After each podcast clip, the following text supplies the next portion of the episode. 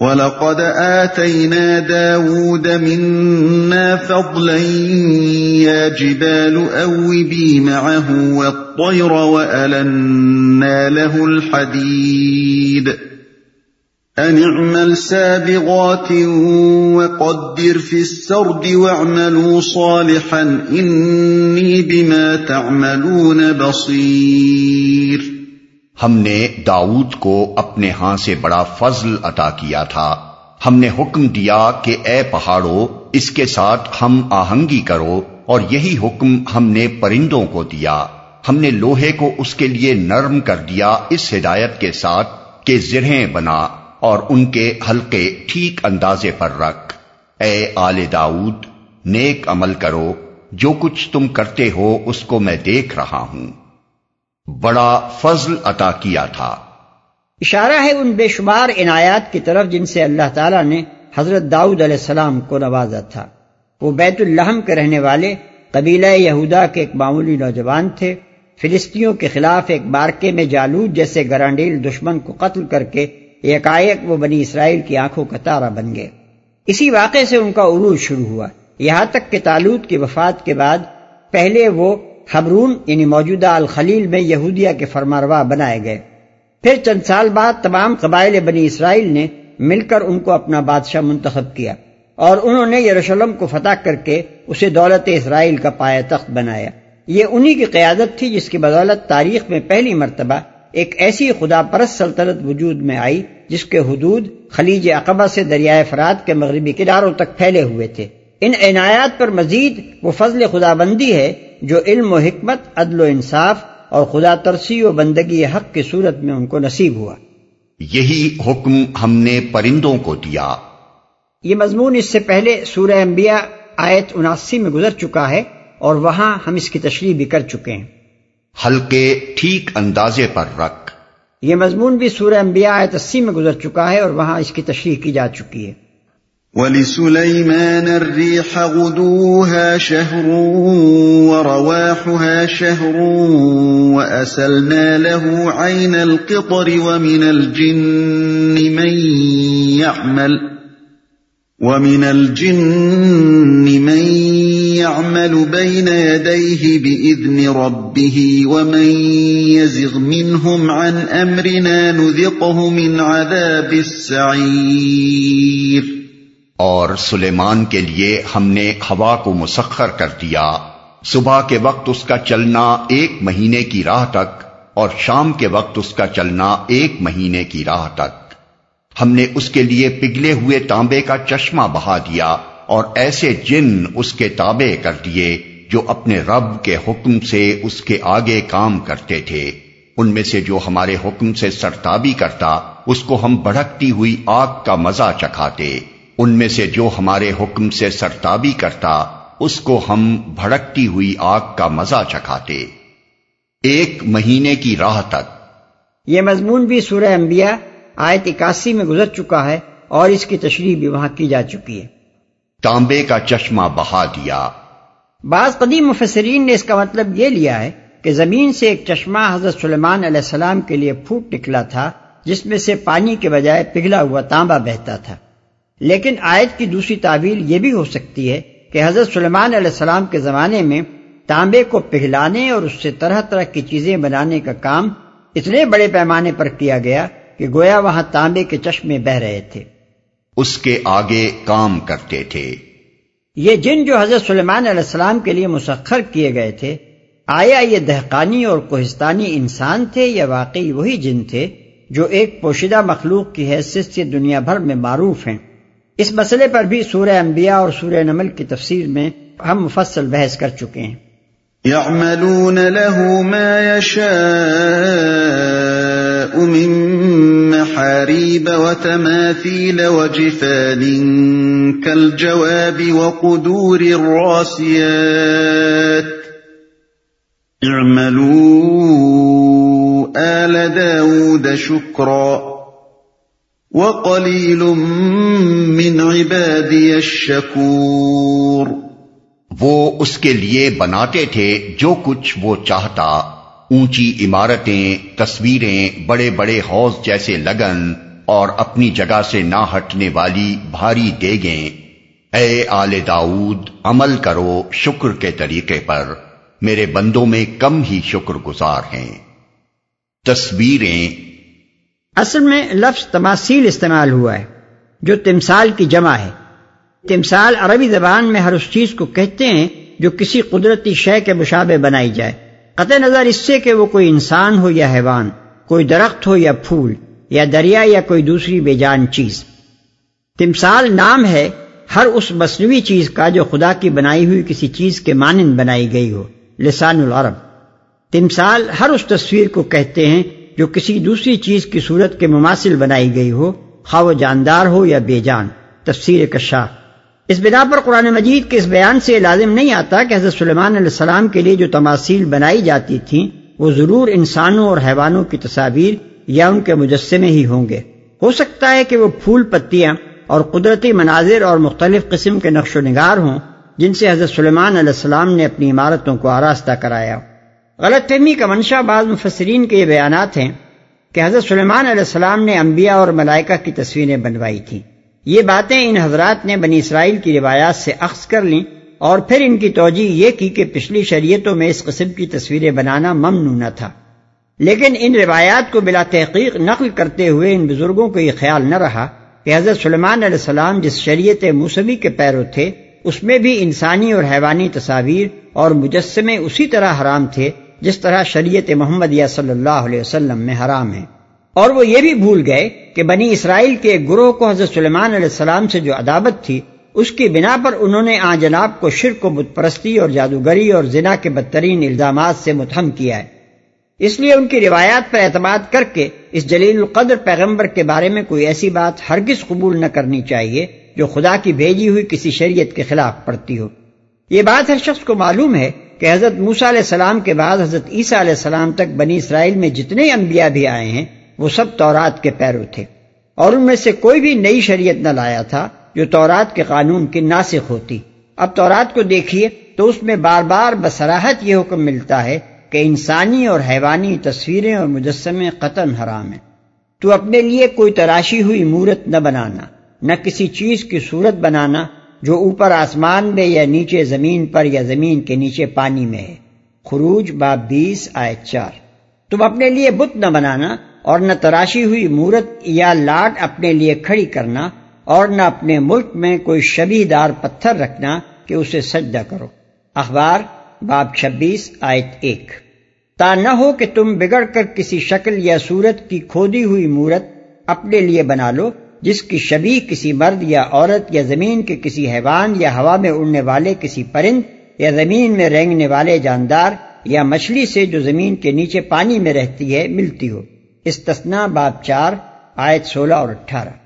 لانت اس آدمی پر جو کاریگری کی صنعت کی طرح کھودی ہوئی یا ڈھالی ہوئی مورت بنا کر جو خداوند کے نزدیک مکرو ہے، اس کو کسی پوشیدہ جگہ میں نصب کرے۔ استثنا باب ستائیس، آیت پندرہ۔ انصاف اور سری احکام کے بعد یہ بات کیسے مانی جا سکتی ہے کہ حضرت سلیمان علیہ السلام نے انبیاء اور ملائکہ کی تصویریں یا ان کے مجسمے بنانے کا کام جنوں سے لیا ہوگا؟ اور یہ بات آخر ان یہودیوں کے بیان پر اعتماد کر کے کیسے تسلیم کر لی جائے جو حضرت سلیمان علیہ السلام پر یہ الزام لگاتے ہیں کہ وہ اپنی مشرق بیویوں کے عشق میں مطلع ہو کر بت پرستی کرنے لگے تھے؟ سلاطین باب گیارہ تاہم مفسرین نے تو بنی اسرائیل کی یہ روایات نقل کرنے کے ساتھ اس امر کی سراہد کر دی تھی کہ شریعت محمدیہ صلی اللہ علیہ وسلم میں یہ فعل حرام ہے۔ اس لیے اب کوئی شخص حضرت سلیمان علیہ السلام کی پیروی میں تصویریں اور مجسمے بنانے کا مجاز نہیں ہے۔ لیکن موجودہ زمانے کے بعد لوگوں نے جو اہل مغرب کی تقلید میں مصوری و بتراشی کو حلال کرنا چاہتے ہیں، قرآن مجید کی عیسائیت کو اپنے لیے دلیل ٹھہرا لیا۔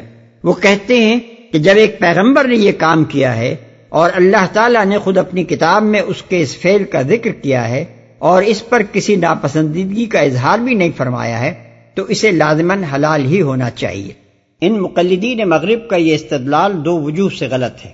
اول یہ کہ لفظ تماثیل جو قرآن مجید میں استعمال کیا گیا ہے، انسانی اور حیوانی تصاویر کے معنی میں سری نہیں ہے، بلکہ اس کا اطلاق غیر جاندار اشیاء کی تصویروں پر بھی ہوتا ہے۔ اس لیے محض اس لفظ کے سہارے یہ حکم نہیں لگایا جا سکتا کہ قرآن کی روح سے انسانی اور حیوانی تصاویر حلال ہیں۔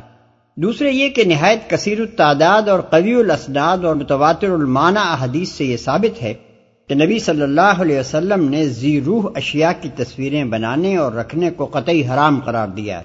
اس معاملے میں جو ارشادات حضور صلی اللہ علیہ وسلم سے ثابت ہیں اور جو آثار اکابر صحابہ سے منقول ہوئے ہیں، انہیں ہم یہاں بیان کرتے ہیں۔ ایک ام المومنین حضرت عائشہ رضی اللہ عنہ سے مروی ہے کہ حضرت ام حبیبہ اور حضرت ام سلمہ رضی اللہ عنہ نے حبش میں کنیسا دیکھا تھا جس میں تصویریں تھیں۔ اس کا ذکر انہوں نے نبی صلی اللہ علیہ وسلم سے کیا۔ حضور صلی اللہ علیہ وسلم نے فرمایا، ان لوگوں کا حال یہ تھا کہ جب ان میں کوئی صالح شخص ہوتا تو اس کے مرنے کے بعد وہ اس کی قبر پر ایک عبادت گاہ بناتے اور اس میں یہ تصویریں بنا لیا کرتے تھے۔ یہ لوگ قیامت کے روز اللہ کے نزدیک بدترین خلائق قرار پائیں گے۔ بخاری کتاب السلاط مسلم اور نسائی کتاب المساجد۔ دو، ابو حجیفہ کا بیان ہے کہ رسول اللہ صلی اللہ علیہ وسلم نے مصور پر لانت فرمائی ہے۔ بخاری کتاب البیو کتاب الطلاق و کتاب اللباس۔ تین، ابو ذر رضی اللہ عنہ کہتے ہیں کہ ایک مرتبہ میں حضرت ابو حرارہ رضی اللہ عنہ کے ساتھ ایک مکان میں داخل ہوا۔ تو دیکھا کہ مکان کے اوپر ایک مصور تصویریں بنا رہا ہے۔ اس پر حضرت ابو حرارہ رضی اللہ عنہ نے کہا کہ میں نے رسول اللہ صلی اللہ علیہ وسلم کو یہ فرماتے سنا ہے کہ اللہ تعالیٰ فرماتا ہے، اس شخص سے بڑا ظالم کون ہوگا جو میری تخلیق کے مانند تخلیق کی کوشش کرے۔ یہ لوگ ایک دانا یا ایک چونٹی تو بنا کر دکھائیں۔ بخاری کتاب اللباس، مسند احمد اور مسلم کی روایت میں تصریح ہے کہ یہ مروان کا گھر تھا۔ چار۔ ابو محمد حضلی حضرت علی رضی اللہ عنہ سے روایت کرتے ہیں کہ رسول اللہ صلی اللہ علیہ وسلم ایک جنازے میں شریک تھے۔ آپ نے فرمایا، تم لوگوں میں سے کون ہے جو جا کر مدینے میں کوئی بت نہ چھوڑے جسے توڑ نہ دے اور کوئی قبر نہ چھوڑے جسے زمین کے برابر نہ کر دے اور کوئی تصویر نہ چھوڑے جسے مٹا نہ دے۔ ایک شخص نے عرض کیا، میں اس کے لیے حاضر ہوں۔ چنانچہ وہ گیا، مگر اہل مدینہ کے خوف سے یہ کام کیے بغیر پلٹ آیا۔ پھر حضرت علی رضی اللہ عنہ نے عرض کیا کہ یا رسول اللہ صلی اللہ علیہ وسلم، میں جاتا ہوں۔ حضور صلی اللہ علیہ وسلم نے فرمایا اچھا تم جاؤ۔ حضرت علی رضی اللہ عنہ گئے اور واپس آ کر انہوں نے عرض کیا کہ میں نے کوئی بت نہیں چھوڑا جسے توڑ نہ دیا ہو، کوئی قبر نہیں چھوڑی جسے زمین کے برابر نہ کر دیا ہو، اور کوئی تصویر نہیں چھوڑی جسے مٹا نہ دیا ہو۔ اس پر حضور صلی اللہ علیہ وسلم نے فرمایا، اب اگر کسی شخص نے ان چیزوں میں سے کوئی چیز بنائی تو اس نے اس تعلیم سے کفر کیا۔ جو محمد صلی اللہ علیہ وسلم پر نازل ہوئی ہے۔ مسند احمد، مسلم، کتاب الجنائز اور نسائی کتاب الجنائز میں بھی اس مضمون کی ایک حدیث منقول ہوئی ہے۔ پانچ۔ ابن عباس نبی صلی اللہ علیہ وسلم سے روایت کرتے ہیں اور جس شخص نے تصویر بنائی اسے عذاب دیا جائے گا اور مجبور کیا جائے گا کہ وہ اس میں روح پھونکے اور وہ نہ پھونک سکے گا۔ بخاری، کتاب التعبیر ترمزی اباب اللباس، نسائی کتاب الزینہ، مسند احمد۔ چھ۔ سعید بن اب الحسن کہتے ہیں کہ میں ابن عباس رضی اللہ عنہ کے پاس بیٹھا تھا، اتنے میں ایک شخص آیا اور اس نے کہا کہ اے ابو عباس، میں ایک ایسا شخص ہوں جو اپنے ہاتھ سے روزی کماتا ہے اور میرا روزگار یہ تصویریں بنانا ہے۔ ابن عباس رضی اللہ عنہ نے جواب دیا کہ میں تم سے وہی بات کہوں گا جو میں نے رسول اللہ صلی اللہ علیہ وسلم کو فرماتے سنی ہے۔ میں نے حضور صلی اللہ علیہ وسلم سے یہ بات سنی ہے کہ جو شخص تصویر بنائے گا، اللہ اسے عذاب دے گا اور اسے نہ چھوڑے گا جب تک وہ اس میں روح نہ پھونکے اور وہ کبھی روح نہ پھونک سکے گا۔ یہ بات سن کر وہ شخص سخت برف روکتا ہوا اور اس کے چہرے کا رنگ زرد پڑ گیا۔ اس پر ابن عباس رضی اللہ عنہ نے کہا کہ بندے خدا، اگر تجھے تصویر بنانی ہی ہے تو اس درخت کی بنا یا کسی ایسی چیز کی بنا جس میں روح نہ ہو۔ بخاری کتاب البیو مسلم کتاب اللباس، نسائی کتاب الزینہ، مسند احمد۔ سات۔ عبداللہ ابن مسعود رضی اللہ عنہ کہتے ہیں کہ نبی صلی اللہ علیہ وسلم نے فرمایا، قیامت کے روز اللہ کے یہاں سخت ترین سزا پانے والے مصور ہوں گے۔ بخاری کتاب اللباس، مسلم کتاب اللباس، نسائی کتاب الزینہ، مسند احمد۔ آٹھ۔ عبداللہ ابن عمر رضی اللہ عنہ نے بیان کیا کہ رسول اللہ صلی اللہ علیہ وسلم نے فرمایا جو لوگ یہ تصویریں بناتے ہیں، ان کو قیامت کے روز عذاب دیا جائے گا۔ ان سے کہا جائے گا کہ جو کچھ تم نے بنایا ہے، اسے زندہ کرو۔ بخاری کتاب اللباس، مسلم کتاب اللباس، نسائی کتاب الزینہ، مسند احمد۔ نو۔ حضرت عائشہ رضی اللہ عنہ سے روایت ہے کہ انہوں نے ایک تکیہ خریدا جس میں تصویریں بنی ہوئی تھی پھر نبی صلی اللہ علیہ وسلم تشریف لائے اور دروازے ہی میں کھڑے ہو گئے، اندر داخل نہ ہوئے۔ میں نے عرض کیا کہ میں خدا سے توبہ کرتی ہوں، ہر اس گناہ پر جو میں نے کیا ہو۔ حضور صلی اللہ علیہ وسلم نے فرمایا، یہ تکیہ کیسا ہے؟ میں نے عرض کیا، یہ اس غرض کے لیے ہے کہ آپ یہاں تشریف رکھیں اور اس پر ٹیک لگائیں۔ فرمایا، ان تصویروں کے بنانے والوں کو قیامت کے روز عذاب دیا جائے گا۔ ان سے کہا جائے گا کہ جو کچھ تم نے بنایا ہے، اس کو زندہ کرو۔ اور ملائکہ یعنی ملائکہ رحمت، کسی ایسے گھر میں داخل نہیں ہوتے جس میں تصویریں ہوں۔ بخاری کتاب اللباس مسلم کتاب اللباس، نسائی کتاب الزینہ، ابن ماجہ کتاب التجارات موتا کتاب الاستیزان۔ دس۔ حضرت عائشہ رضی اللہ عنہ فرماتی ہیں کہ ایک مرتبہ رسول اللہ صلی اللہ علیہ وسلم میرے ہاں تشریف لائے اور میں نے ایک پردہ لٹکا رکھا تھا جس میں تصویر تھی۔ آپ صلی اللہ علیہ وسلم کے چہرے کا رنگ بدل گیا اور پھر آپ نے اس پردے کو لے کر پھاڑ ڈالا اور فرمایا، قیامت کے روز سخت ترین عذاب جن لوگوں کو دیا جائے گا، ان میں سے وہ لوگ بھی ہیں جو اللہ کی تخلیق کے مانند تخلیق کی کوشش کرتے ہیں۔ مسلم کتاب اللباس، بخاری کتاب اللباس، نسائی کتاب الزینہ گیارہ۔ حضرت عائشہ رضی اللہ عنہ فرماتی ہیں کہ ایک دفعہ رسول اللہ صلی اللہ علیہ وسلم سفر سے واپس تشریف لائے اور میں نے اپنے دروازے پر ایک پردہ لٹکا رکھا تھا جس میں پردار گھوڑوں کی تصویریں تھیں۔ حضور صلی اللہ علیہ وسلم نے حکم دیا کہ اسے اتار دو اور میں نے اتار دیا۔ مسلم کتاب اللباس، نسائی کتاب الزینہ بارہ۔ جابر بن عبداللہ رضی اللہ عنہ کہتے ہیں کہ رسول اللہ صلی اللہ علیہ وسلم نے اس سے منع فرما دیا کہ گھر میں تصویر رکھی جائے اور اس سے بھی منع فرما دیا کہ کوئی شخص تصویر بنائے۔ ترمیزی اباب اللباس۔ تیرہ۔ ابن عباس رضی اللہ عنہ، ابو طلحہ انصاری رضی اللہ عنہ سے روایت کرتے ہیں کہ نبی صلی اللہ علیہ وسلم نے فرمایا، ملائکہ یعنی ملائکہ رحمت کسی ایسے گھر میں داخل نہیں ہوتے جس میں کتا پلا ہوا ہو اور نہ ایسے گھر میں جس میں تصویر ہو۔ بخاری کتاب اللباس، چودہ۔ عبداللہ ابن عمر رضی اللہ عنہ کہتے ہیں کہ ایک مرتبہ جبریل علیہ السلام نے نبی صلی اللہ علیہ وسلم کے پاس آنے کا وعدہ کیا، مگر بہت دیر لگ گئی اور وہ نہ آئے۔ حضور صلی اللہ علیہ وسلم کو اس سے پریشانی ہوئی اور آپ گھر سے نکلے تو وہ مل گئے۔ آپ صلی اللہ علیہ وسلم نے ان سے شکایت کی تو انہوں نے کہا، ہم کسی ایسے گھر میں داخل نہیں ہوتے جس میں کتا ہو یا تصویر ہو۔ بخاری کتاب اللباس۔ اس مضمون کی متعدد روایات بخاری، مسلم، ابو داود ترمیزی نسائی، ابن ماجہ، امام مالک اور امام احمد نے متعدد صحابہ سے نقل کی ہیں۔ ان روایات کے مقابلے میں کچھ روایتیں ایسی بھی پیش کی جاتی ہیں جن میں تصاویر کے معاملے میں رخصت پائی جاتی ہے۔ مثلا ابو طلحہ انصاری کی یہ روایت کہ جس کپڑے میں تصویر کڑھی ہوئی ہو، اس کا پردہ لٹکانے کی اجازت ہے۔ بخاری کتاب اللباس۔ اور حضرت عائشہ رضی اللہ عنہ کی یہ روایت کہ تصویردار کپڑے کو پھاڑ کر جب انہوں نے گدا بنا لیا تو حضور صلی اللہ علیہ وسلم نے اسے بچھانے سے منع نہ فرمایا۔ مسلم کتاب اللباس۔ اور سالم بن عبداللہ بن عمر کی یہ روایت کہ ممانت اس تصویر کی ہے جو نمایاں مقام پر نصب کی گئی ہو، نہ کہ اس تصویر کی جو فرش کے طور پر بچھا دی گئی ہو۔ مسند احمد۔ لیکن ان میں سے کوئی حدیث بھی دراصل ان حدیث کی تردید نہیں کرتی جو اوپر آپ نے سنی ہے۔ جہاں تک تصویر بنانے کا تعلق ہے اس کا جواز ان میں سے کسی حدیث سے بھی نہیں نکلتا۔ یہ احادیث صرف اس مسئلے سے بحث کرتی ہیں کہ اگر کسی کپڑے پر تصویر بنی ہوئی ہو اور آدمی اس کو لے چکا ہو تو کیا کرے۔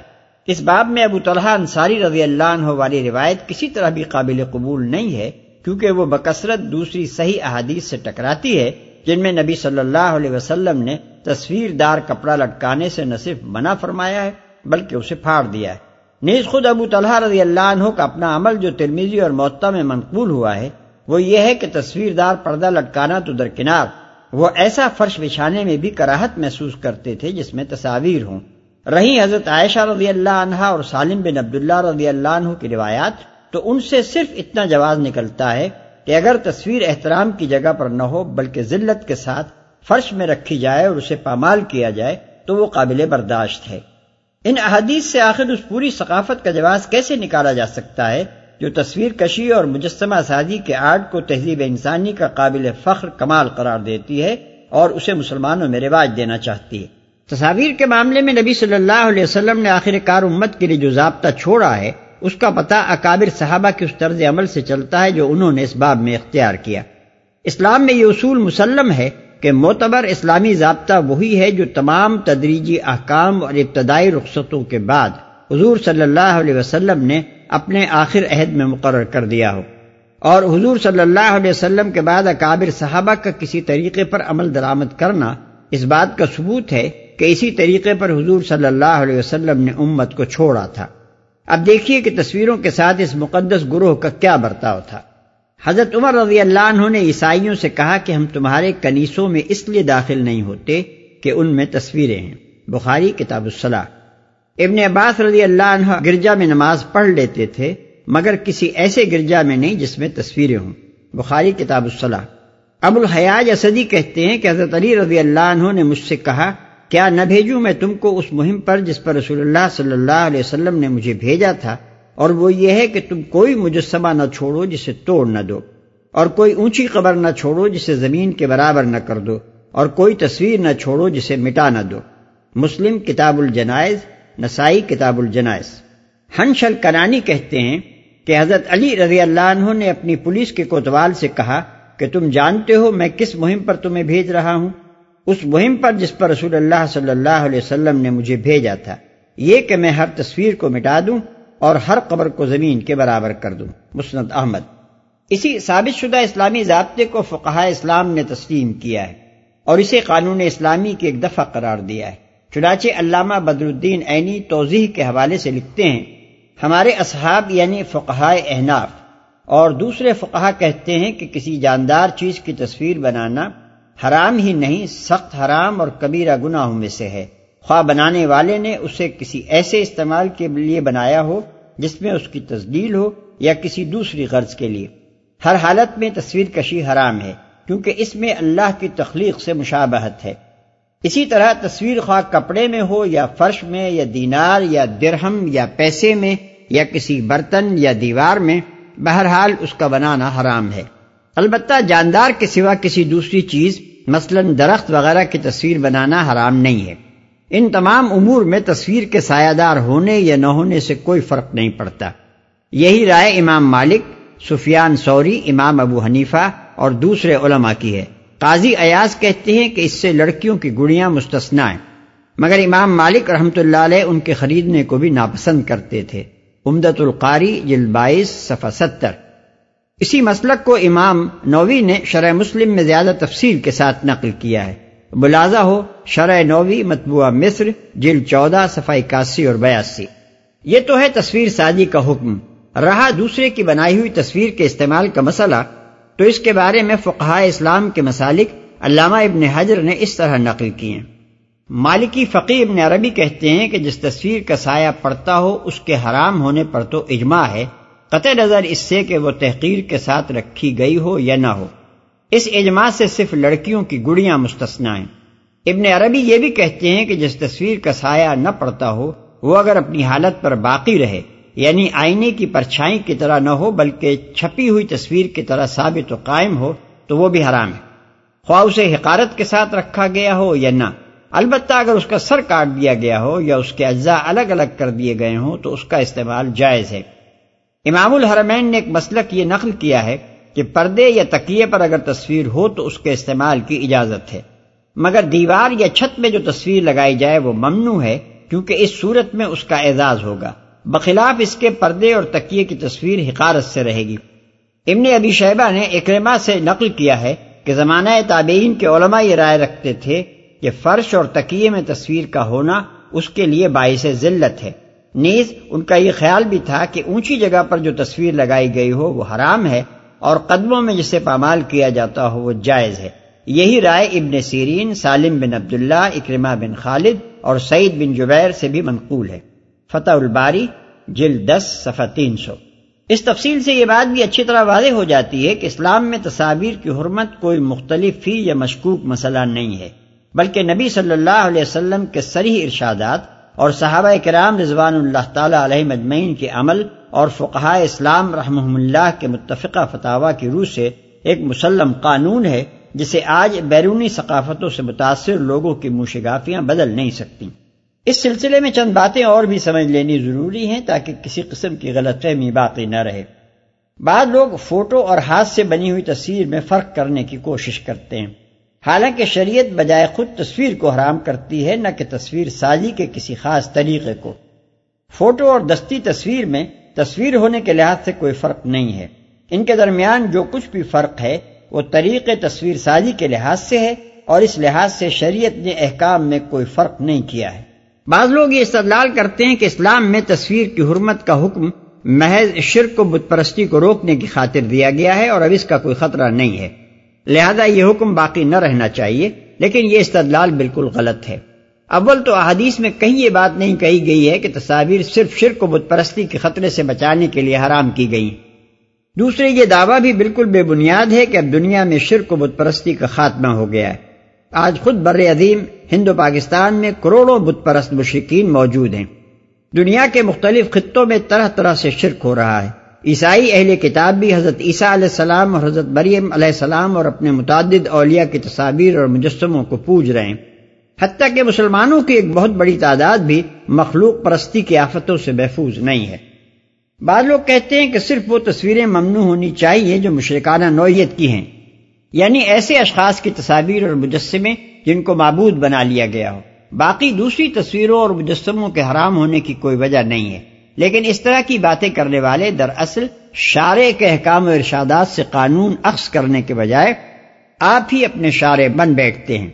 ان کو یہ معلوم نہیں ہے کہ تصویر صرف ایک شرک و بت پرستی ہی کی موجب نہیں بنتی، بلکہ دنیا میں دوسرے بہت سے فتنوں کی موجب بھی بنتی ہے اور بن رہی ہے۔ تصویر ان بڑے ذرائع میں سے ایک ہے، جن سے بادشاہوں ڈکٹیٹروں اور سیاسی لیڈروں کی عظمت کا سکہ عوام الناس کے دماغوں پر بٹھانے کی کوشش کی گئی ہے۔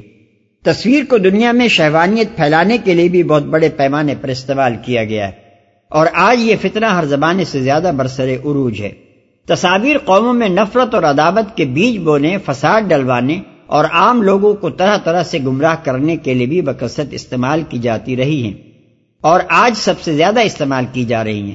اس لیے یہ سمجھنا کہ شارع نے تصویر کی حرمت کا حکم صرف بت پرستی کے استحصال کی خاطر دیا ہے، اصلا غلط ہے۔ شارع نے مطلقاً جاندار اشیاء کی تصویر کو روکا ہے۔ ہم اگر خود شارع نہیں بلکہ شارع کے متبع ہیں تو ہمیں الل اطلاق اس سے رک جانا چاہیے۔ ہمارے لیے یہ کسی طرح جائز نہیں ہے کہ اپنی طرف سے کوئی علت حکم خود تجویز کر کے اس کے لحاظ سے بعض تصویروں کو حرام اور بعض کو حلال قرار دینے لگے۔ بعض لوگ چند بظاہر بالکل بے ضرر قسم کی تصاویر کی طرف اشارہ کر کے کہتے ہیں کہ آخر ان میں کیا خطرہ ہے۔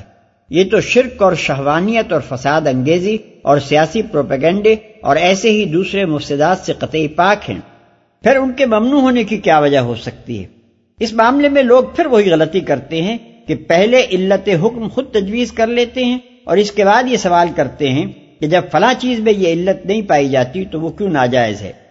علاوہ بنی یہ لوگ اسلامی شریعت کے اس قاعدے کو بھی نہیں سمجھتے کہ وہ حلال اور حرام کے درمیان ایسی دھندلی اور مبہم حد بندیاں قائم نہیں کرتی جن سے آدمی یہ فیصلہ نہ کر سکتا ہو کہ وہ کہاں تک جواز کی حد میں ہے اور کہاں اس حد کو پار کر گیا۔ بلکہ ایسا واضح خط امتیاز کھینچتی ہے جسے ہر شخص روز روشن کی طرح دیکھ سکتا ہو۔ تصاویر کے درمیان یہ حد بندی قطعی واضح ہے کہ جانداروں کی تصویریں حرام اور بے جان اشیاء کی تصویریں حلال ہیں۔ اس خط امتیاز میں کسی اشتباہ کی گنجائش نہیں ہے۔ جسے احکام کی پیروی کرنی ہو وہ صاف صاف جان سکتا ہے کہ اس کے لیے کیا چیز جائز ہے اور کیا ناجائز۔ لیکن اگر جانداروں کی تصاویر میں سے بعض کو جائز اور بعض کو ناجائز ٹھہرایا جاتا، تو دونوں قسم کی تصاویر کی کوئی بڑی سے بڑی فہرست بیان کر دینے کے بعد بھی جواز و عدم جواز کی سرحد کبھی واضح نہ ہو سکتی اور بے شمار تصویروں کے بارے میں یہ اشتباہ باقی رہ جاتا کہ انہیں حد جواز کے اندر سمجھا جائے یا باہر۔ یہ بالکل ایسا ہی ہے جیسے شراب کے بارے میں اسلام کا یہ حکم کہ اس سے قطعی اجتناب کیا جائے، ایک صاف حد قائم کر دیتا ہے۔ لیکن اگر یہ کہا جاتا کہ اس کی اتنی مقدار استعمال کرنے سے پرہیز کیا جائے جس سے نشہ پیدا ہو، تو حلال اور حرام کے درمیان کسی جگہ بھی حد فاصل قائم نہ کی جا سکتی۔ اور کوئی شخص بھی فیصلہ نہ کر سکتا کہ کس حد تک وہ شراب پی سکتا ہے اور کہاں جا کر اسے رک جانا چاہیے۔ مزید تفصیلی بحث کے لیے ملاحظہ ہو رسائل و مسائل، حصہ اول، صفحہ ایک سو باون تا ایک سو پچپن۔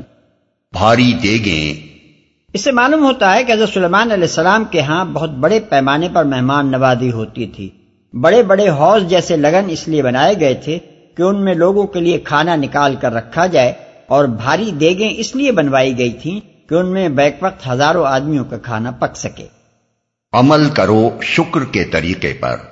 یعنی شکر گزار بندوں کی طرح کام کرو جو شخص نعمت دینے والے کا احسان محض زبان سے مانتا ہو مگر اس کی نعمتوں کو اس کی مرضی کے خلاف استعمال کرتا ہو، اس کا محض زبانی شکریہ بے معنی ہے۔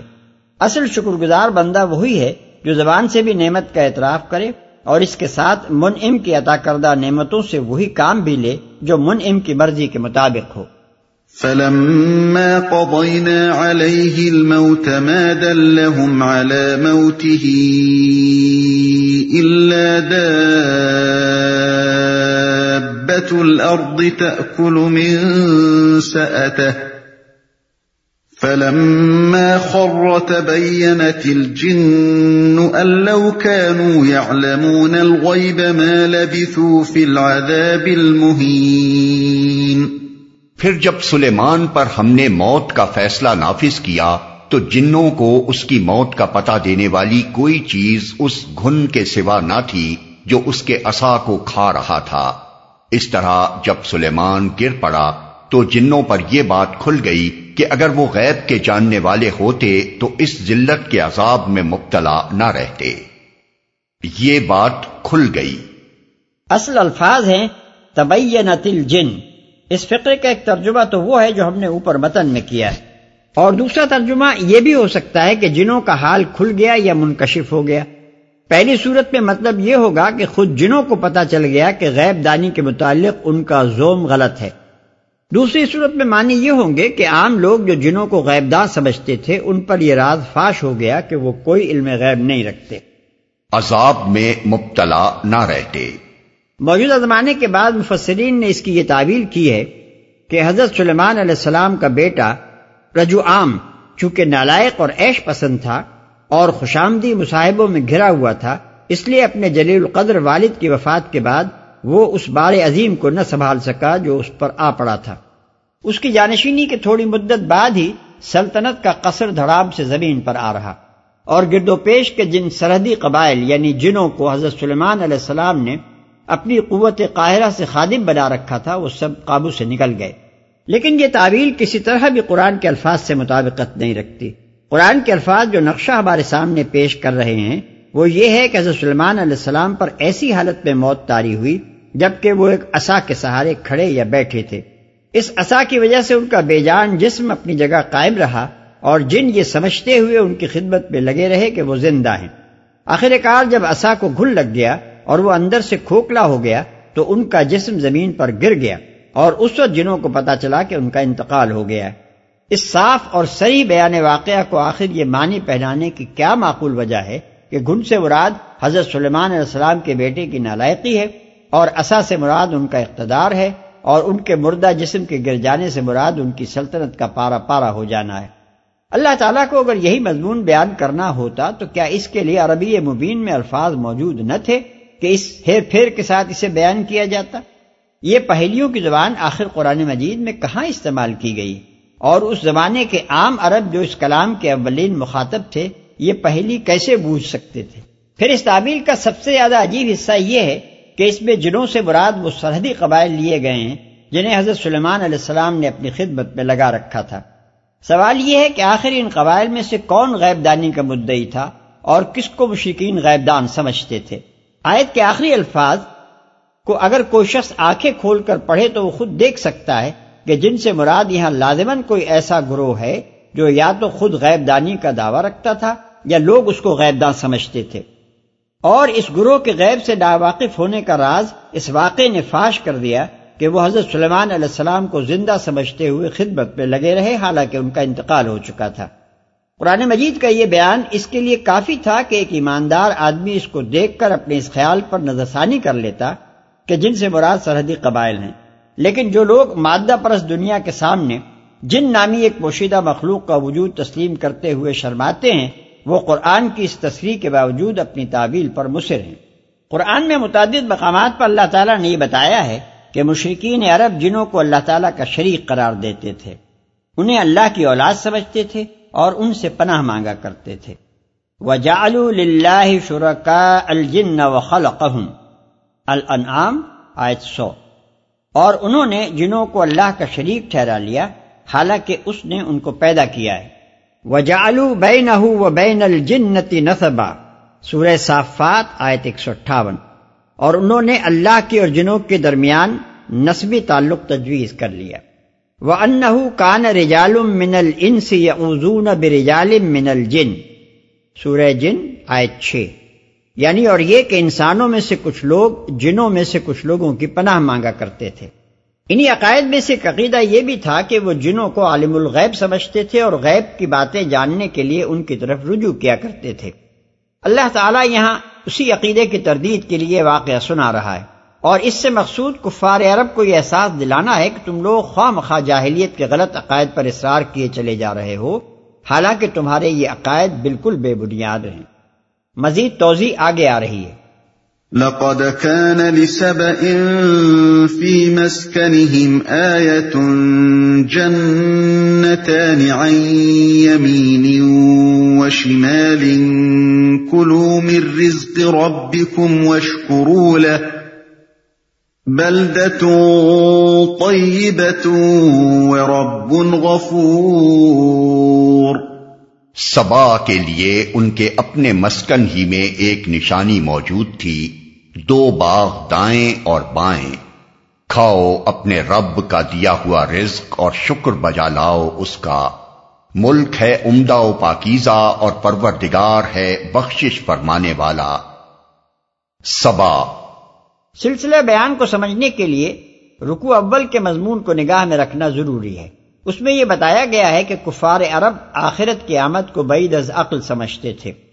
اور جو رسول صلی اللہ علیہ وسلم اس عقیدے کو پیش کر رہا تھا، اس کے متعلق کھلم کھلا یہ کہہ رہے تھے کہ ایسی عجیب باتیں کرنے والا آدمی یا تو مجنون ہو سکتا ہے یا پھر وہ جان بوجھ کر افطرا پردازی کر رہا ہے۔ اس کے جواب میں اللہ تعالیٰ نے پہلے چند عقلی دلائل ارشاد فرمائے ہیں جن کی تشریح ہم اس سے پہلے کر چکے ہیں۔ اس کے بعد رکو دوم میں حضرت داؤد و سلیمان علیہ السلام کا قصہ اور پھر سبا کا قصہ ایک تاریخی دلیل کے طور پر بیان کیا گیا ہے، جس سے مقصود یہ حقیقت ذہن نشین کرنا ہے کہ روئے زمین پر خود نوع انسانی کی اپنی سرگزشت قانون مقافات کی شہادت دے رہی ہے۔ انسان اپنی تاریخ کو غور سے دیکھے تو اسے معلوم ہو سکتا ہے کہ یہ دنیا کوئی اندھیر نگری نہیں ہے جس کا سارا کارخانہ اندھا دھن چل رہا ہو۔ بلکہ اس پر ایک سمیع و بصیر خدا فرما روائی کر رہا ہے جو شکر کی راہ اختیار کرنے والوں کے ساتھ ایک معاملہ کرتا ہے اور ناشکری و کافر نعمتی کی راہ چلنے والوں کے ساتھ بالکل ہی ایک دوسرا معاملہ فرماتا ہے۔ کوئی سبق لینا چاہے تو اسی تاریخ سے یہ سبق لے سکتا ہے کہ جس خدا کی سلطنت کا یہ مزاج ہے، اس کی خدائی میں نیکی اور بدی کا انجام کبھی یکساں نہیں ہو سکتا۔ اس کے عدل و انصاف کا لازمی تقاضا یہ ہے کہ ایک وقت ایسا آئے جب نیکی کا پورا اجر اور بدی کا پورا بدلہ دیا جائے۔ ایک نشانی موجود تھی۔ یعنی اس امر کی نشانی کے جو کچھ ان کو میسر ہے وہ کسی کا عطیہ ہے نہ کہ ان کا اپنا آفریدہ اور اس امر کی نشانی کہ ان کی بندگی و عبادت اور شکر و سپاس کا مستحق وہ خدا ہے جس نے ان کو یہ نعمتیں دی ہیں نہ کہ وہ جن کا کوئی حصہ ان نعمتوں کی بخشش میں نہیں ہے۔ اور اس امر کی نشانی کہ ان کی دولت لادوال نہیں ہے بلکہ جس طرح آئی ہے اسی طرح جا بھی سکتی ہے۔ دو باغ دائیں اور بائیں۔ اس کا مطلب یہ نہیں ہے کہ پورے ملک میں بس دو ہی باغ تھے۔ بلکہ اس سے مراد یہ ہے کہ سبا کی پوری سرزمین گلزار بنی ہوئی تھی۔ آدمی جہاں بھی کھڑا ہوتا، اسے اپنے دائیں جانب بھی باغ نظر آتا اور بائیں جانب بھی۔ فأعرضوا فأرسلنا عليهم سيل العرم وبدلناهم بجنتيهم جنتين وبدلناهم بجنتيهم، جنتين ذواتي أكل، خمط وأثل وشيء من سدر قليل. مگر وہ منہ مو موڑ گئے۔ آخر کار ہم نے ان پر بند توڑ سیلاب بھیج دیا اور ان کے پچھلے دو باغوں کی جگہ دو اور باغ انہیں دیے۔ جن میں کڑوے کسیلے پھل اور جھاؤ کے درخت تھے اور کچھ تھوڑی سی بیریاں مگر وہ منہ مو موڑ گئے۔ یعنی بندگی اور شکر گزاری کے بجائے انہوں نے نافرمانی اور نمک حرامی کے روش اختیار کر لی۔ بند توڑ سیلاب بھیج دیا۔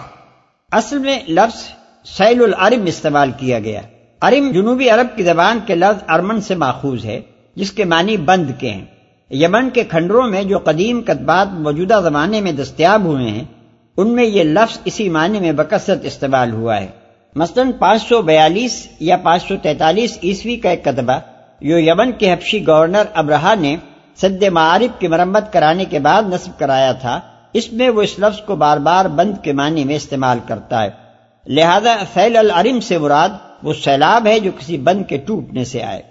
تھوڑی سی بیریاں یعنی سیل العرم کے آنے کا نتیجہ یہ ہوا کہ سارا علاقہ برباد ہو گیا۔ سبا کے لوگوں نے پہاڑوں کے درمیان بند باندھ باندھ کر جو نہریں جاری کی تھی وہ سب ختم ہو گئیں اور آب پاشی کا پورا نظام درہم برہم ہو گیا۔ اس کے بعد وہی علاقہ جو کبھی جنت نظیر بنا ہوا تھا، خود رو جنگلی درختوں سے بھر گیا اور اس میں کھانے کے قابل اگر کوئی چیز باقی رہ گئی تو وہ محض جھاڑی بوٹی کے بیر تھے۔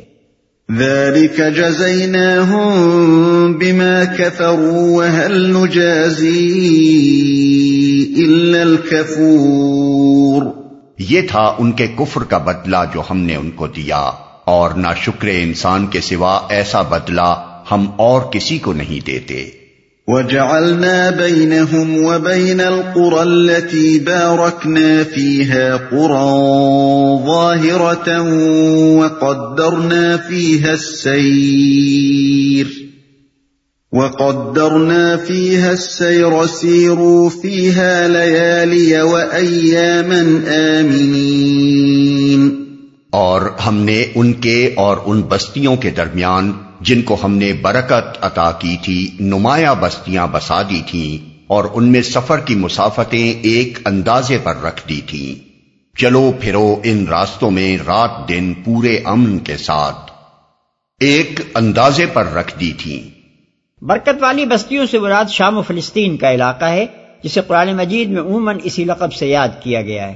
مثال کے طور پر ملاحظہ ہو، العراف آیت ایک سو سینتیس، بنی اسرائیل آیت ایک الانبیاء آیات اکہتر اور اکاسی۔ نمایاں بستیوں سے مراد ہیں ایسی بستیاں جو شہرائے عام پر واقع ہوں، گوشوں میں چھپی ہوئی نہ ہوں۔ اور یہ مطلب بھی ہو سکتا ہے کہ وہ بستیاں بہت زیادہ فاصلے پر نہ تھیں بلکہ متصل تھیں۔ ایک بستی کے آثار ختم ہونے کے بعد دوسری بستی کے آثار نظر آنے لگتے تھے۔ سفر کی مسافتوں کو ایک اندازے پر رکھنے سے مراد یہ ہے کہ یمن سے شام تک کا پورا سفر مسلسل آباد علاقے میں طے ہوتا تھا۔ جس کی ہر منزل سے دوسری منزل تک کی مسافت معلوم متعین تھی۔ آباد علاقوں کے سفر اور غیر آباد صحرائی علاقوں کے سفر میں یہی فرق ہوتا ہے۔ صحرا میں مسافر جب تک چاہتا ہے، چلتا ہے اور جب تھک جاتا ہے تو کسی جگہ پڑاؤ کر لیتا ہے۔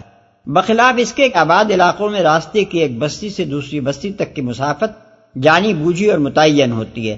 مسافر پہلے سے پروگرام بنا سکتا ہے کہ راستے کے کن کن مقامات پر وہ ٹھہرتا ہوا جائے گا، کہاں دوپہر گزارے گا اور کہاں رات بسر کرے گا؟ فقالوا ربنا باعد بين أسفارنا وظلموا أنفسهم فجعلناهم أحاديث ومزقناهم كل ممزق.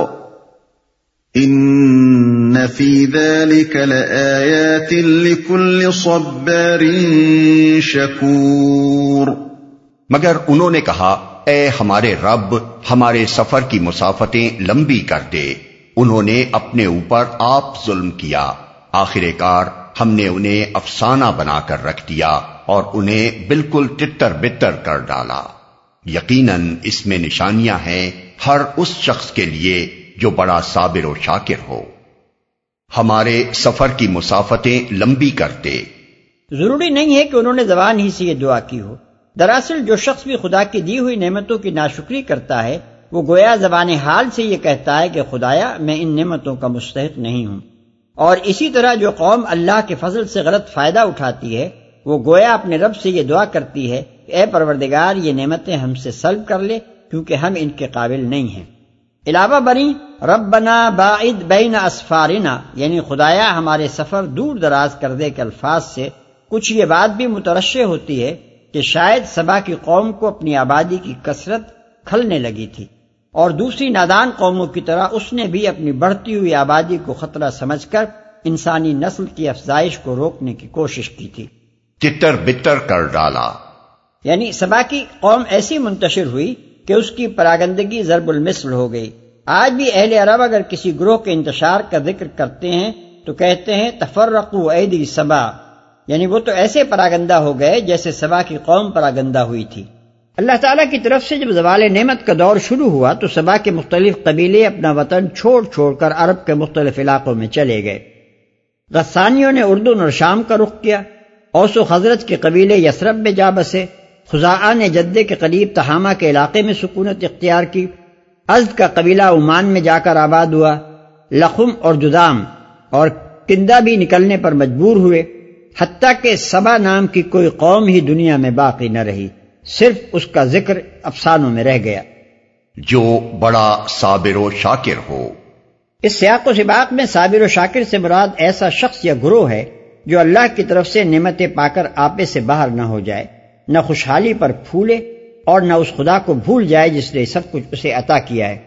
ایسا انسان ان لوگوں کے حالات سے بہت کچھ سبق لے سکتا ہے جنہوں نے عروج و ترقی کے مواقع پا کر نافرمانی کی روش اختیار کی اور اپنے انجام بد سے دو چار ہو کر رہے۔ وَلَقَدْ صَدَّقَ عَلَيْهِمْ إِبْلِيسُ ظَنَّهُ فَاتَّبَعُوهُ إِلَّا فَرِيقًا مِّنَ الْمُؤْمِنِينَ۔ ان کے معاملے میں ابلیس نے اپنا گمان صحیح پایا اور انہوں نے اسی کی پیروی کی بجز ایک تھوڑے سے گروہ کے جو مومن تھا۔ تاریخ سے یہ بات معلوم ہوتی ہے کہ قدیم زمانے سے قوم سبا میں ایک عنصر ایسا موجود تھا جو دوسرے معبودوں کو ماننے کے بجائے خدا واحد کو مانتا تھا۔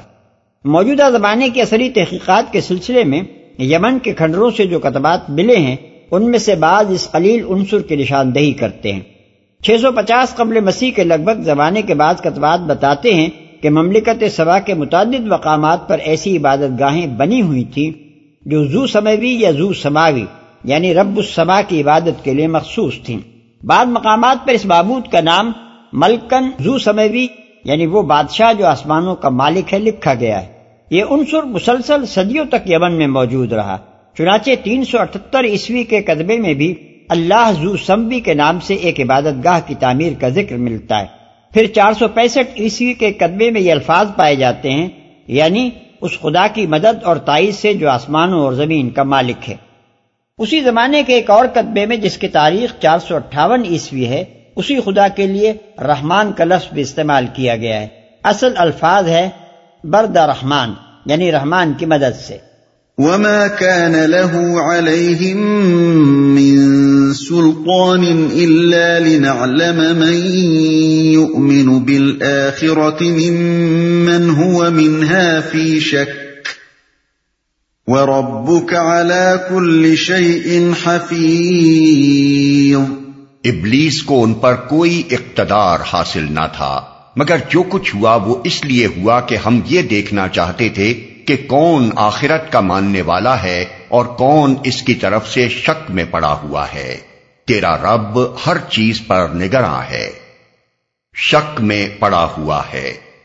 یعنی ابلیس کو یہ طاقت حاصل نہ تھی کہ ان کا ارادہ تو خدا کی فرما برداری کرنے کا ہو، مگر وہ زبردستی ان کا ہاتھ پکڑ کر انہیں نافرمانی کی راہ پر کھینچ لے گیا۔ ہو اللہ تعالیٰ نے جو کچھ بھی قدرت اس کو دی تھی وہ صرف اس حد تک تھی کہ وہ انہیں بہکائے اور ایسے تمام لوگوں کو اپنے پیچھے لگائے جو خود اس کی پیروی کرنا چاہیں۔ اور اس اغوا کے مواقع ابلیس کو اس لیے عطا کیے گئے تاکہ آخرت کے ماننے والوں اور اس کے آمد میں شک رکھنے والوں کا فرق کھل جائے۔ دوسرے الفاظ میں یہ ارشاد ربانی اس حقیقت کو واضح کرتا ہے کہ عقیدہ آخرت کے سوا کوئی دوسری چیز ایسی نہیں ہے جو اس دنیا میں انسان کو راہ راست پر قائم رکھنے کی ضامن ہو سکتی ہو۔ اگر کوئی شخص یہ نہ مانتا ہو کہ اسے مر کر دوبارہ اٹھنا ہے اور اپنے خدا کے حضور اپنے اعمال کی جواب دہی کرنی ہے، تو وہ لازمن گمراہ و بدراہ ہو کر رہے گا۔ کیونکہ اس کے اندر سرے سے وہ احساس ذمہ داری پیدا ہی نہ ہو سکے گا جو آدمی کو راہ راست پر ثابت قدم رکھتا ہے۔ اسی لیے شیطان کا سب سے بڑا حربہ جس سے وہ آدمی کو اپنے پھندے میں پھانستا ہے، یہ ہے کہ وہ اسے آخرت سے غافل کرتا ہے۔ اس کے اس فریب سے جو شخص بچ نکلے، وہ کبھی اس بات پر راضی نہ ہوگا کہ اپنی اصل دائمی زندگی کے مفاد کو دنیا کی اس عارضی زندگی کے مفاد پر قربان کر دے۔ بخلاف اس کے جو شخص شیطان کے دام میں آ کر آخرت کا منکر ہو جائے یا کم از کم اس کی طرف سے شک میں پڑ جائے، اسے کوئی چیز اس بات پر آمادہ نہیں کر سکتی کہ جو نقد سودا اس دنیا میں ہو رہا ہے اس سے صرف اس لیے ہاتھ اٹھا لے کہ اس سے کسی بات کی زندگی میں نقصان پہنچنے کا اندیشہ ہے۔ دنیا میں جو شخص بھی کبھی گمراہ ہوا ہے اسی انکار آخرت یا شک فی الآخرت کی وجہ سے ہوا ہے۔ اور جس نے بھی راست روی اختیار کی ہے اس کے صحیح طرز عمل کی بنیاد ایمان بالآخرہ ہی پر قائم ہوئی ہے۔ رب ہر چیز پر نگراں ہے۔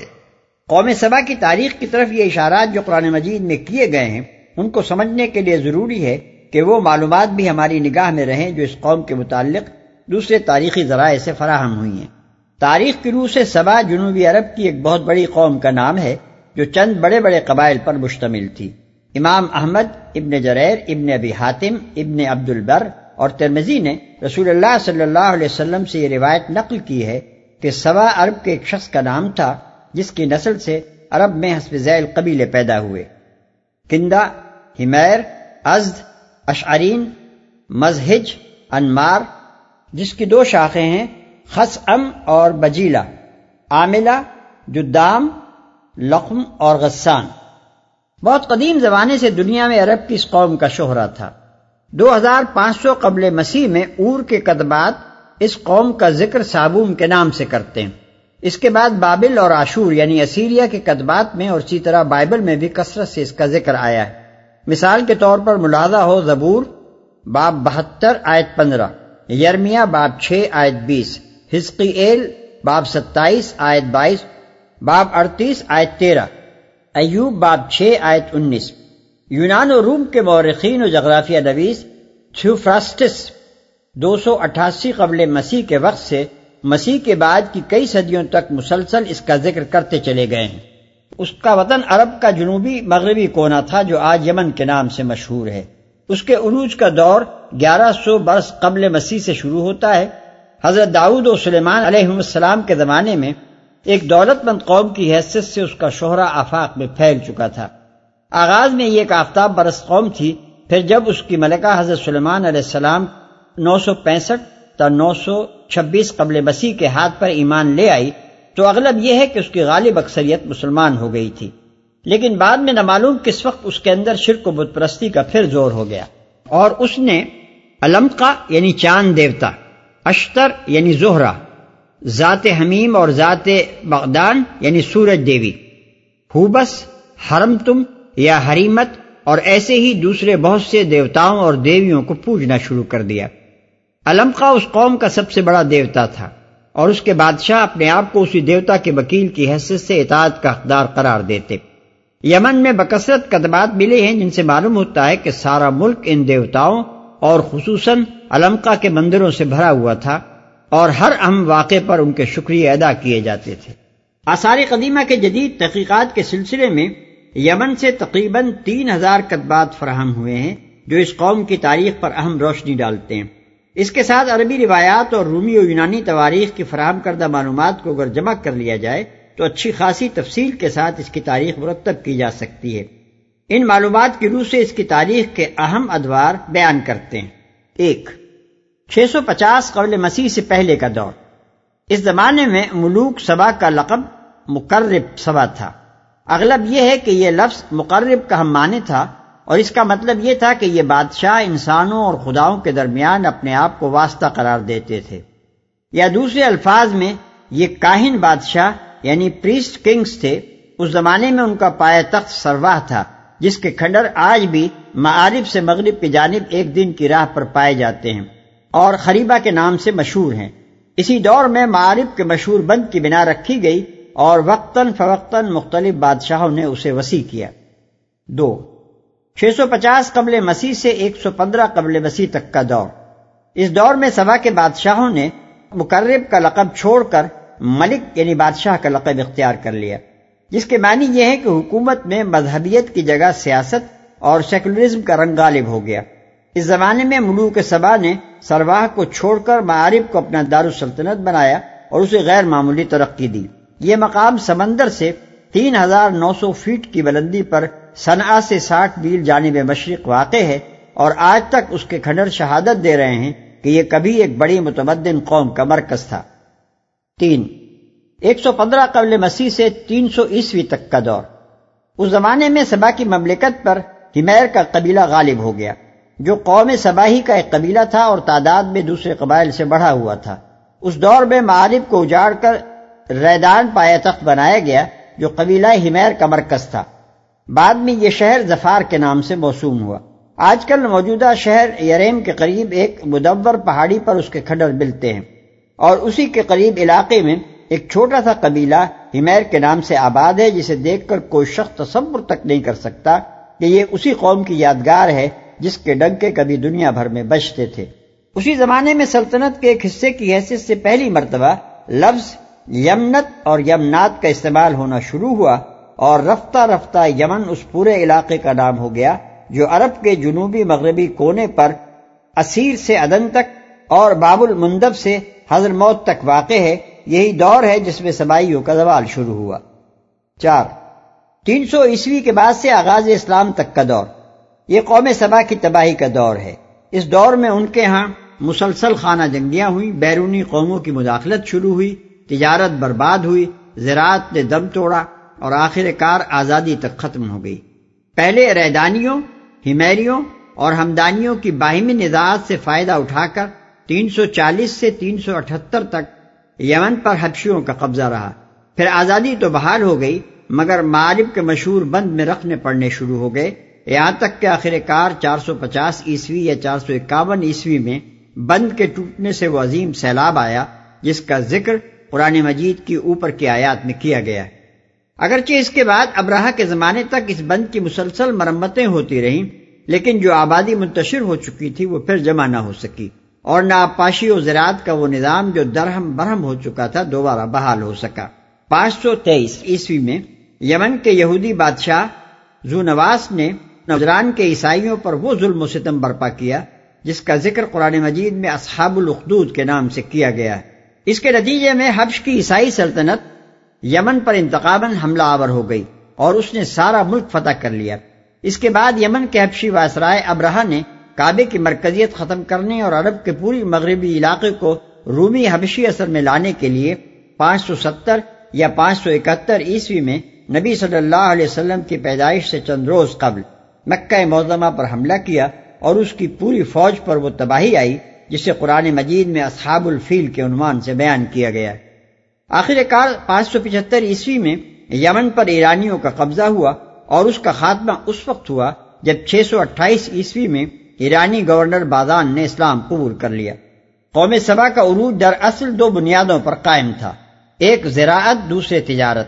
زراعت کو انہوں نے آبپاشی کے ایک بہترین نظام کے ذریعے سے ترقی دی تھی، جس کے مثل کوئی دوسرا نظام آبپاشی بابل کے سوا قدیم زمانے میں کہیں نہ پایا جاتا تھا۔ ان کی سرزمین میں قدرتی دریا نہ تھے۔ بارش کے زمانے میں پہاڑوں سے برساتی نالے بہ نکلتے تھے۔ انہی نالوں پر سارے ملک میں جگہ جگہ بند باندھ کر انہوں نے تالاب بنا لیے تھے۔ اور ان سے نہریں نکال نکال کر پورے ملک کو اس طرح سیراب کر دیا تھا کہ قرآن مجید کی تعبیر کے مطابق ہر طرف ایک باغ ہی باغ نظر آتا تھا۔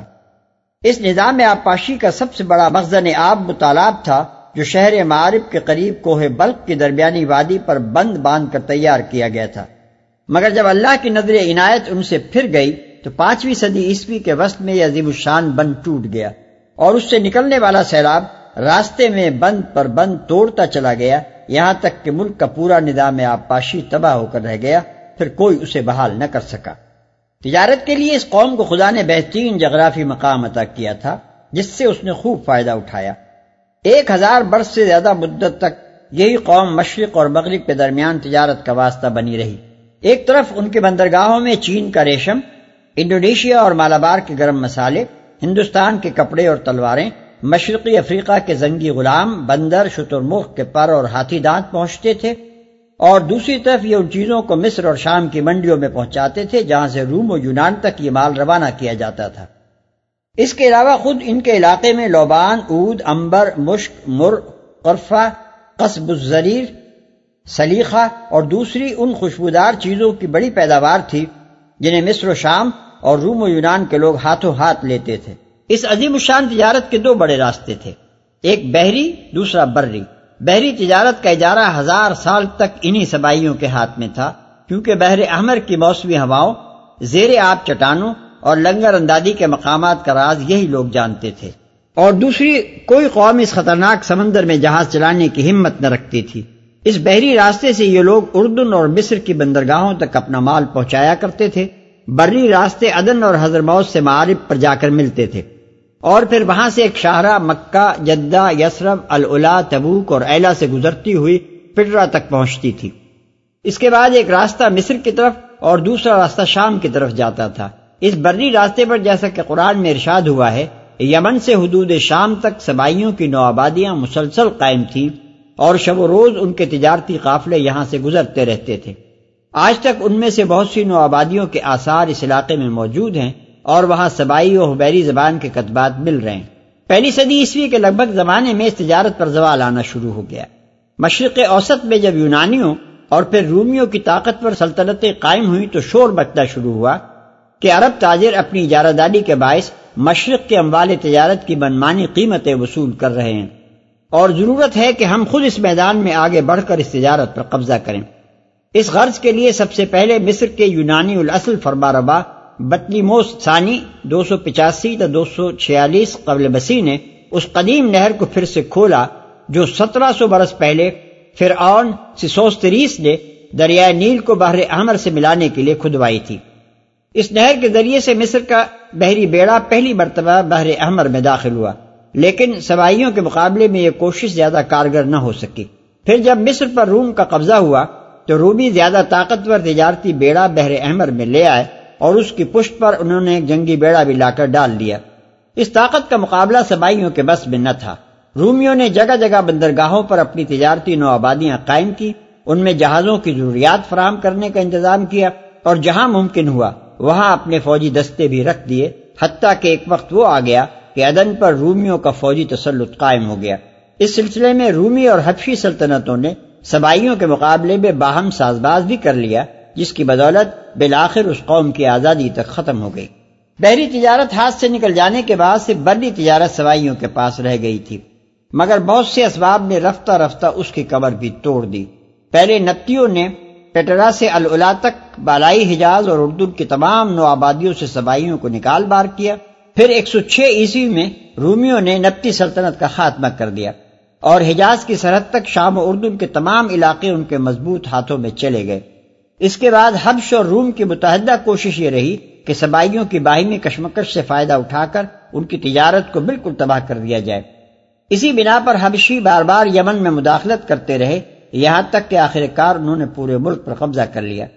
اس طرح اللہ تعالیٰ کے غضب نے اس قوم کو انتہائی عروج سے گرا کر اس گڑھے میں پھینک دیا، جہاں سے پھر کوئی مغزوب قوم کبھی سر نہیں نکال سکی ہے۔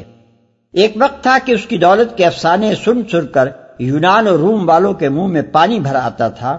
اسٹرابو لکھتا ہے کہ یہ لوگ سونے اور چاندی کے برتن استعمال کرتے ہیں اور ان کے مکانوں کی چھتوں اور دیواروں اور دروازوں تک میں ہاتھی دانت، سونے، چاندی اور جواہر کا کام بنا ہوا ہوتا ہے۔ پلینی کہتا ہے کہ روم اور فارس کی دولت ان کی طرف بہی چلی جا رہی ہے۔ یہ اس وقت دنیا کی سب سے زیادہ مالدار قوم ہے اور ان کا سرسد و شاداب ملک باغات، کھیتیوں اور مواشی سے بھرا ہوا ہے۔ آرٹی میڈورس کہتا ہے کہ یہ لوگ ایش میں مست ہو رہے ہیں اور جلانے کی لکڑی کے بجائے دارچینی، سندل اور دوسری خوشبودار لکڑیاں جلاتے ہیں۔ اسی طرح دوسرے یونانی مورخین روایت کرتے ہیں کہ ان کے علاقے کے قریب سواحل سے گزرتے ہوئے تجارتی جہازوں تک خوشبو کی لپٹیں پہنچتی ہیں۔ انہوں نے تاریخ میں پہلی مرتبہ سنا کے بلند پہاڑی مقام پر وہ فلک شگاف عمارت یعنی اسکائی اسکریپر تعمیر کی، جو قصر غمدان کے نام سے صدیوں تک مشہور رہی ہے۔ عرب مورخین کا بیان ہے کہ اس کی بیس منزلیں تھیں اور ہر منزل چھتیس فیٹ بلند تھی۔ یہ سب کچھ بس اسی وقت تک رہا جب تک اللہ کا فضل ان کے شامل حال رہا۔ آخر کار جب انہوں نے کفران نعمت کی حد کر دی تو رب قدیر کی نظر عنایت ہمیشہ کے لیے ان سے پھر گئی اور ان کا نام و نشان تک باقی نہ رہا۔